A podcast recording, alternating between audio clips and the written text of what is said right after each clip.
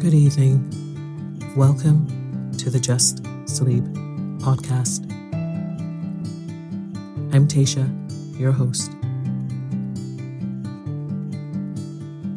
Every week, I will read you an old story to help you relax, put the stressful day behind you, and drift off to sleep.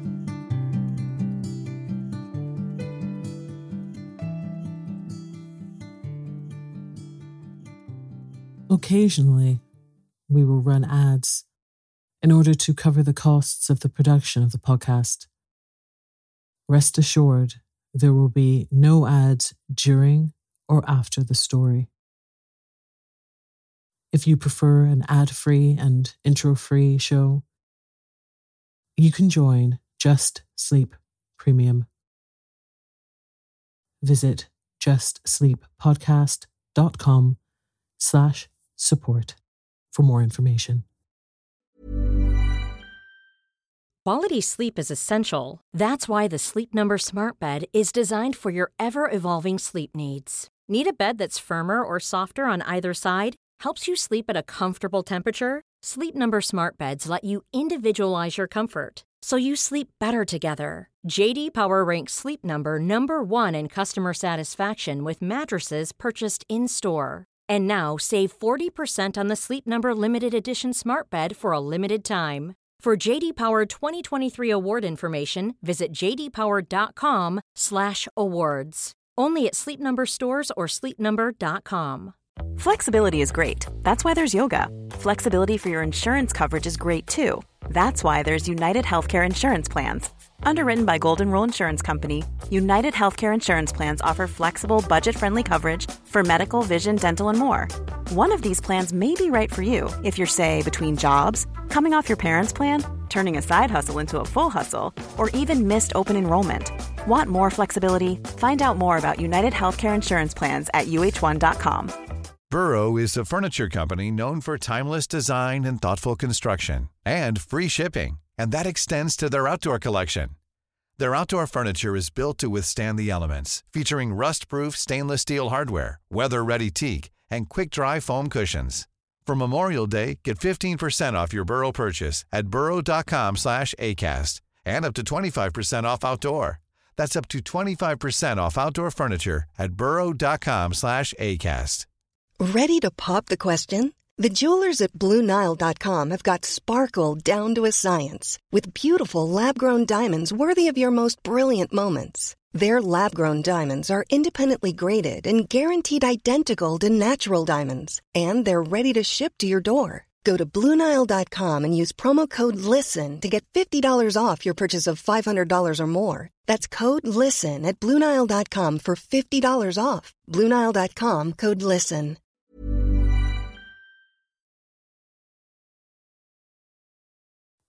Tonight, I will be reading a scary sleep story The Monkey's Paw by W. W. Jacobs. So lie down, close your eyes, and let me read you a story. 1. Outside, the night was cold and wet but in the small parlour of Laburnum Villa, the blinds were drawn and the fire burned brightly. Father and son were at chess, the former, who possessed ideas about the game involving radical changes, putting his king into such sharp and unnecessary perils that it even provoked comment from the white haired old lady knitting placidly by the fire. Hark at the wind, said Mr. White, who, having seen a fatal mistake after it was too late, was amiably desirous of preventing his son from seeing it. I'm listening, said the latter, grimly surveying the board as he stretched out his hand. Check. I should hardly think that he'll come tonight, said his father, with his hand poised over the board. Mate, replied the son. That's the worst of living so far out, bawled Mr. White, with sudden and unlooked for violence. Of all the beastly, slushy, out of the way places to live in, this is the worst. Pathways a bog, and the roads a torrent. I don't know what people are thinking about. I suppose because only two houses in the road are let, they think it doesn't matter. Never mind, dear, said his wife soothingly. Perhaps you'll win the next one. Mr. White looked up sharply, just in time to intercept a knowing glance between mother and son. The words died away on his lips, and he hid a guilty grin in his thin grey beard. There he is, said Herbert White, as the gate banged too loudly and heavy footsteps came toward the door. The old man rose with hospitable haste, and opening the door, was heard condoling with the new arrival. The new arrival also condoled with himself, so that Mrs. White said tut tut and coughed gently as her husband entered the room, followed by a tall, burly man, beady of eye and rubicund of visage. Sergeant Major Morris, he said, introducing him. The sergeant major shook hands and, taking the proffered seat by the fire, watched contentedly while his host got out whisky and tumblers and stood a small copper kettle on the fire. At the third glass, his eyes got brighter and he began to talk. The family circle regarding with eager interest this visitor from distant parts as he squared his broad shoulders in the chair and spoke of wild scenes and doughty deeds, of wars and plagues and strange peoples. Twenty one years of it, said Mr. White, nodding at his wife and son. When he went away, he was a slip of a youth in the warehouse. Now look at him. He don't look to have taken much harm, said Mrs. White politely. I'd like to go to India myself, said the old man, just to look around a bit, you know. Better where you are, said the sergeant major, shaking his head. He put down the empty glass and, sighing softly, shook it again. I should like to see those old temples and fakirs and jugglers, said the old man. What was that you started telling me the other day about a monkey's paw or something, Morris? Nothing, said the soldier hastily. Leastways, nothing worth hearing. Monkey's paw? said Mrs. White, curiously. Well, it's just a bit of what you might call magic, perhaps, said the sergeant major, offhandedly. His three listeners leaned forward eagerly. The visitor, absent mindedly, put his empty glass to his lips and then set it down again. His host filled it for him. To look at, said the sergeant major, fumbling in his pocket. It's just an ordinary little paw, dried to a mummy. He took something out of his pocket and proffered it. Mrs. White drew back with a grimace, but her son, taking it, examined it curiously.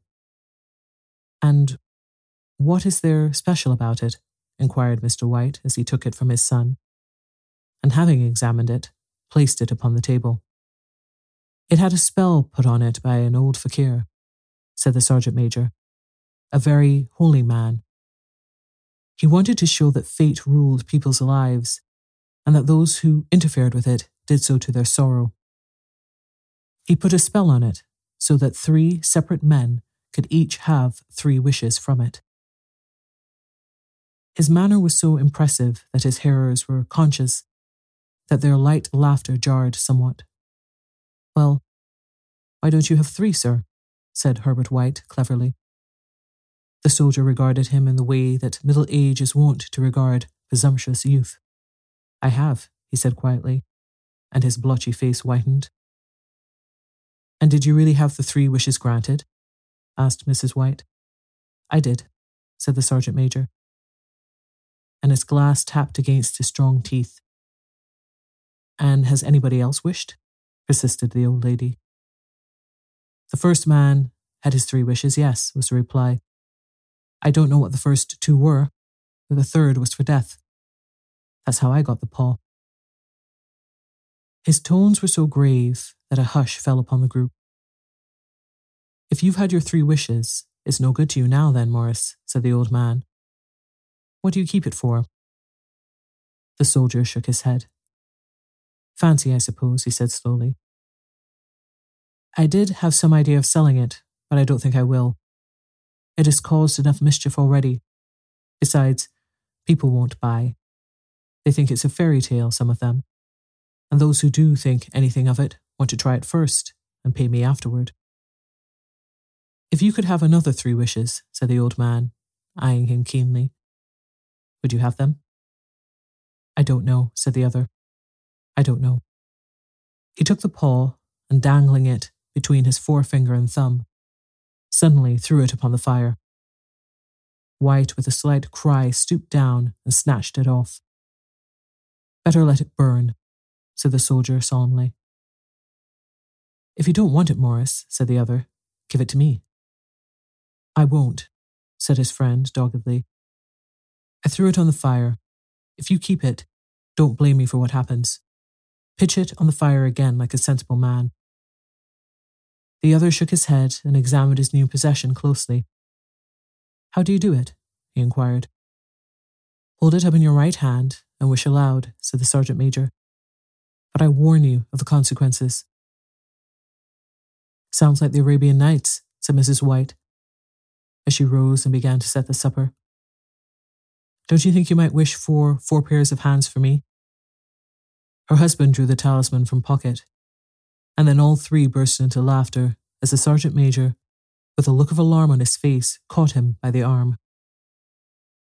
If you must wish, he said, gruffly, wish for something sensible. Mr. White dropped it back in his pocket and, placing chairs, motioned his friend to the table. In the business of supper, the talisman was partly forgotten, and afterward the three sat listening in an enthralled fashion to a second installment of the soldier's adventures in India. If the tale about the monkey's paw is not more truthful than those he's been telling us, said Herbert, as the door closed behind their guest, just in time for him to catch the last train, we shan't make much out of it. Did you give him anything for it, father? inquired Mrs. White, regarding her husband closely. A trifle, he said, colouring slightly. He didn't want it, but I made him take it. And he pressed me again to throw it away. Likely, said Herbert with pretended horror, why we're going to be rich and famous and happy. Wish to be an emperor, father, to begin with, then you can't be henpecked. He darted round the table, pursued by the maligned Mrs. White, armed with an antimacassar. Mr. White took the paw from his pocket and eyed it dubiously. I don't know what to wish for, and that's a fact, he said slowly. It seems to me I've got all I want. If you only cleared the house, you'd be quite happy, wouldn't you? said Herbert, with his hand on his shoulder. Well, wish for two hundred pounds then. That'll just do it.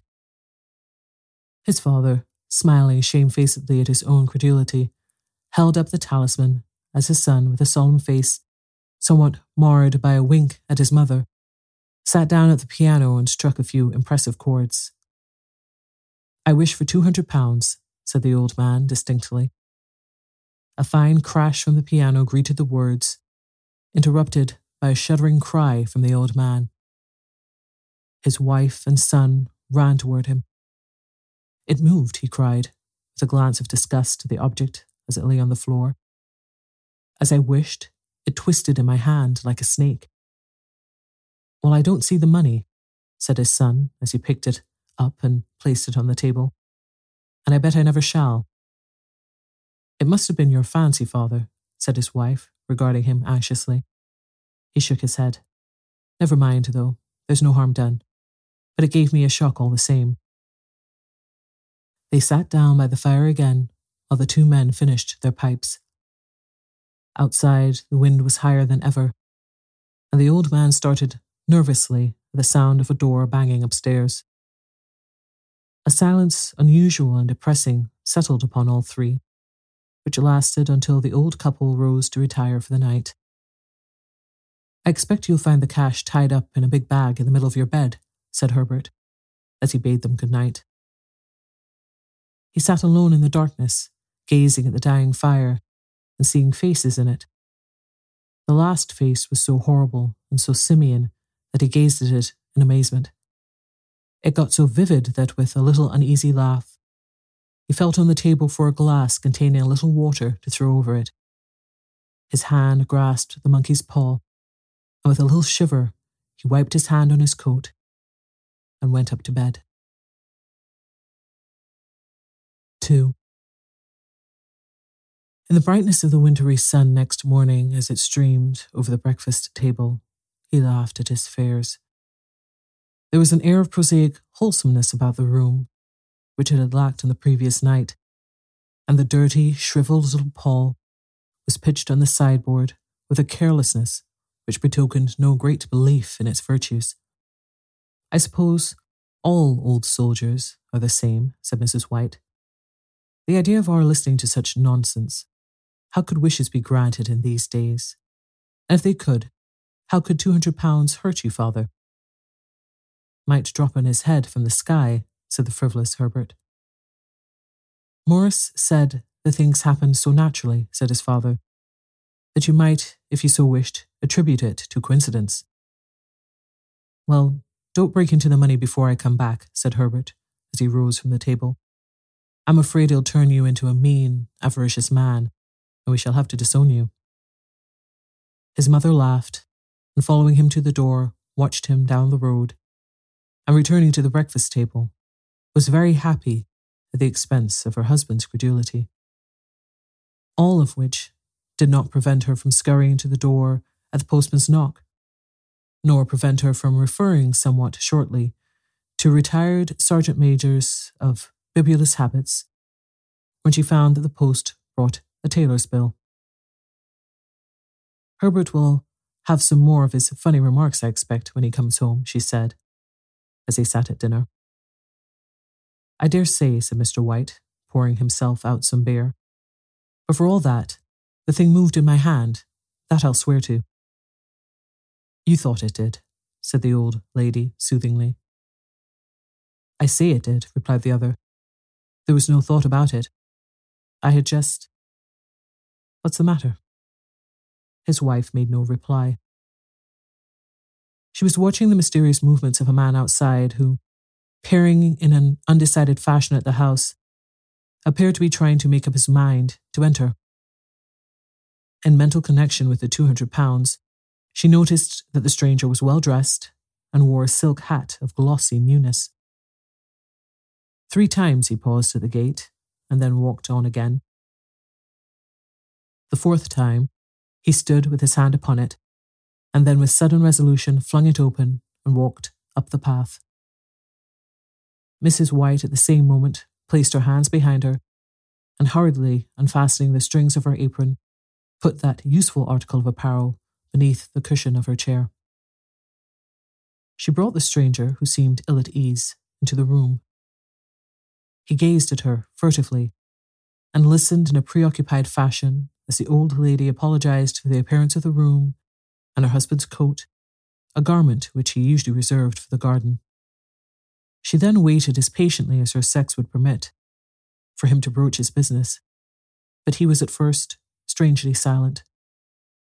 I was asked to call, he said at last, and stooped and picked up a piece of cotton from his trousers.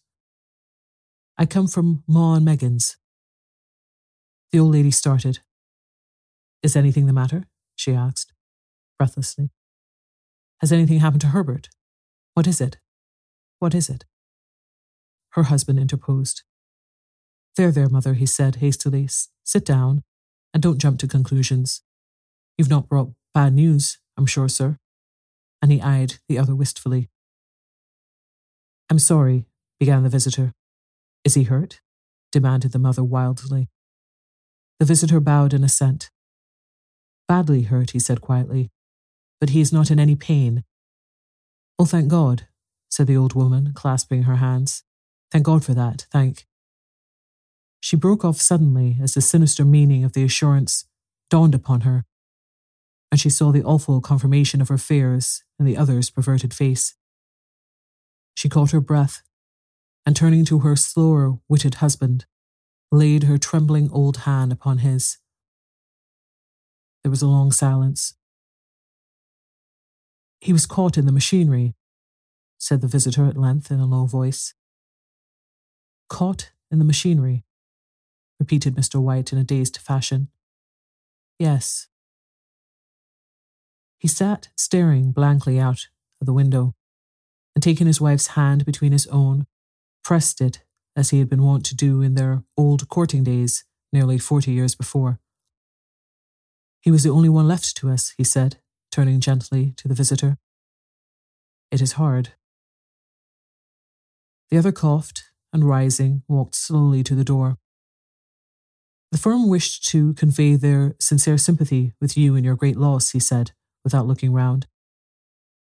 I beg that you will understand I am only their servant and merely obeying orders.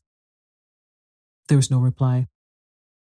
The old woman's face was white, her eyes staring, and her breath inaudible. On the husband's face was a look such as his friend the sergeant might have carried into his first action. I was to say that Maw and Meggins disclaim all responsibility, continued the other. They admit no liability at all, but in consideration of your son's services, they wish to present you with a certain sum as compensation. Mr. White dropped his wife's hand and, rising to his feet, gazed with a look of horror at his visitor. His dry lips shaped the words. How much? Two hundred pounds, was the answer. Unconscious of his wife's shriek, the old man smiled faintly, put out his hands like a sightless man, and dropped, a senseless heap, to the floor. 3.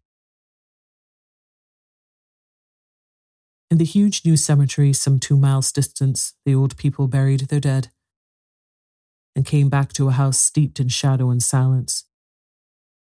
It was all over so quickly that at first they could hardly realize it and remained in a state of expectation as though of something else to happen, something else which was to lighten this load too heavy for old hearts to bear. But the days passed, and expectation gave place to resignation the hopeless resignation of the old, sometimes miscalled apathy. Sometimes they hardly exchanged a word, for now they had nothing to talk about, and their days were long to weariness. It was about a week after that the old man, waking suddenly in the night, stretched out his hand and found himself alone. The room was in darkness, and the sound of subdued weeping came from the window. He raised himself in bed and listened. Come back, he said tenderly. You will be cold. It is colder for my son, said the old woman, and wept afresh. The sound of her sobs died away on his ears. The bed was warm and his eyes heavy with sleep. He dozed fitfully and then slept until a sudden wild cry from his wife awoke him with a start. The paw, she cried wildly. The monkey's paw. He started up in alarm. Where? Where is it? What's the matter? She came stumbling across the room toward him. I want it, she said quietly. You've not destroyed it? It's in the parlour, on the bracket, he replied, marvelling. Why? She cried and laughed together, and bending over kissed his cheek. I only just thought of it, she said hysterically. Why didn't I think of it before? Why didn't you think of it? Think of what? he questioned. The other two wishes, she replied rapidly. We've only had one. Was that not enough? he demanded, fiercely. No, she cried triumphantly. We'll have one more. Go down and get it quickly and wish our boy alive again. The man sat up in bed and flung the bedclothes from his quaking limbs. Good God, you're mad, he cried aghast. Get it, she panted. Get it quickly and wish. Oh, my boy, my boy. Her husband struck a match and lit the candle. Get back to bed, he said unsteadily. You don't know what you're saying. We have the first wish granted, said the old woman feverishly. Why not the second? A coincidence, stammered the old man. Go, and get it and wish, cried his wife, quivering with excitement. The old man turned and regarded her, and his voice shook. He's been dead ten days, and besides, he. I would not tell you else, but I could only recognize him by his clothing. If he was too terrible for you to see then, how now? Bring him back, cried the old woman, and dragged him toward the door. Do you think I fear the child I have nursed? He went down in the darkness and felt his way to the parlour, and then to the mantelpiece. The talisman went in its place, and a horrible fear that the unspoken wish might bring his mutilated son before him, ere he could escape from the room, seized upon him, and he caught his breath as he found that he had lost the direction of the door. His brow cold with sweat, he felt his way around the table and groped along the wall until he found himself in the small passage with the unwholesome thing in his hand. Even his wife's face seemed changed as he entered the room. It was white and expectant, and to his fears seemed to have an unnatural look upon it. He was afraid of her. Wish, she cried, in a strong voice. It is foolish and wicked, he faltered. Wish, repeated his wife. He raised his hand. I wish my son alive again. The talisman fell to the floor, and he regarded it fearfully. Then he sank trembling into a chair as the old woman, with burning eyes, walked to the window and raised the blind. He sat until he was chilled with cold, glancing occasionally at the figure of the old woman peering through the window.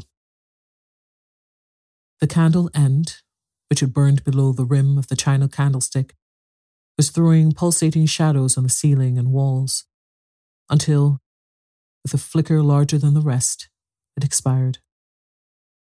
The old man, with an unspeakable sense of relief at the failure of the talisman, crept back to his bed, and a minute or two afterward the old woman came silently and apathetically beside him. Neither spoke, but lay silently listening to the ticking of the clock. A stair creaked, and a squeaky mouse scurried noisily through the wall. The darkness was oppressive, and after lying for some time screwing up his courage, he took the box of matches and, striking one, went downstairs for a candle. At the foot of the stairs, the match went out, and he paused to strike another. And at the same moment, a knock, so quiet and stealthy as to be scarcely audible, sounded on the front door. The matches fell from his hand and spilled in the passage. He stood, motionless, his breath suspended, until the knock was repeated. Then he turned and fled swiftly back to his room and closed the door behind him. A third knock sounded through the house. What's that? cried the old woman, starting up. A rat, said the old man in shaking tones. A rat. It passed me on the stairs. His wife sat up in bed listening. A loud knock resounded through the house. It's Herbert, she screamed. It's Herbert. She ran to the door, and her husband was before her and, catching her by the arm, held her tightly. What are you going to do? he whispered hoarsely. It's my boy. It's Herbert, she cried, struggling mechanically. I forgot it was two miles away. What are you holding me for? Let go. I must open the door. For God's sake, don't let it in, cried the old man, trembling. You're afraid of your own son? she cried, struggling. Let me go. I'm coming, Herbert. I'm coming. There was another knock and another. The old woman with a sudden wrench broke free and ran from the room. Her husband followed to the landing and called after her appealingly as she hurried downstairs. He heard the chain rattle back and the bottom bolt drawn slowly and stiffly from the socket. And the old woman's voice, strained and panting. The bolt, she cried loudly. Come down. I can't reach it.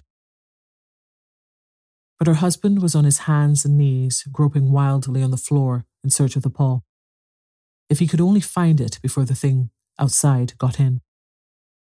A perfect fusillade of knocks reverberated through the house, and he heard the scraping of a chair as his wife put it down in the passage against the door. He heard the creaking of the bolt as it came back slowly, and at the same moment he found the monkey's paw and frantically breathed his third and last wish. The knocking ceased suddenly, although the echoes of it were still in the house. He heard the chair drawn back and the door opened. A cold wind rushed up the staircase, and a long, loud wail of disappointment and misery from his wife gave him courage to run down to her side and then to the gate beyond. The street lamp, flickering opposite, shone on a quiet and deserted road. Good night.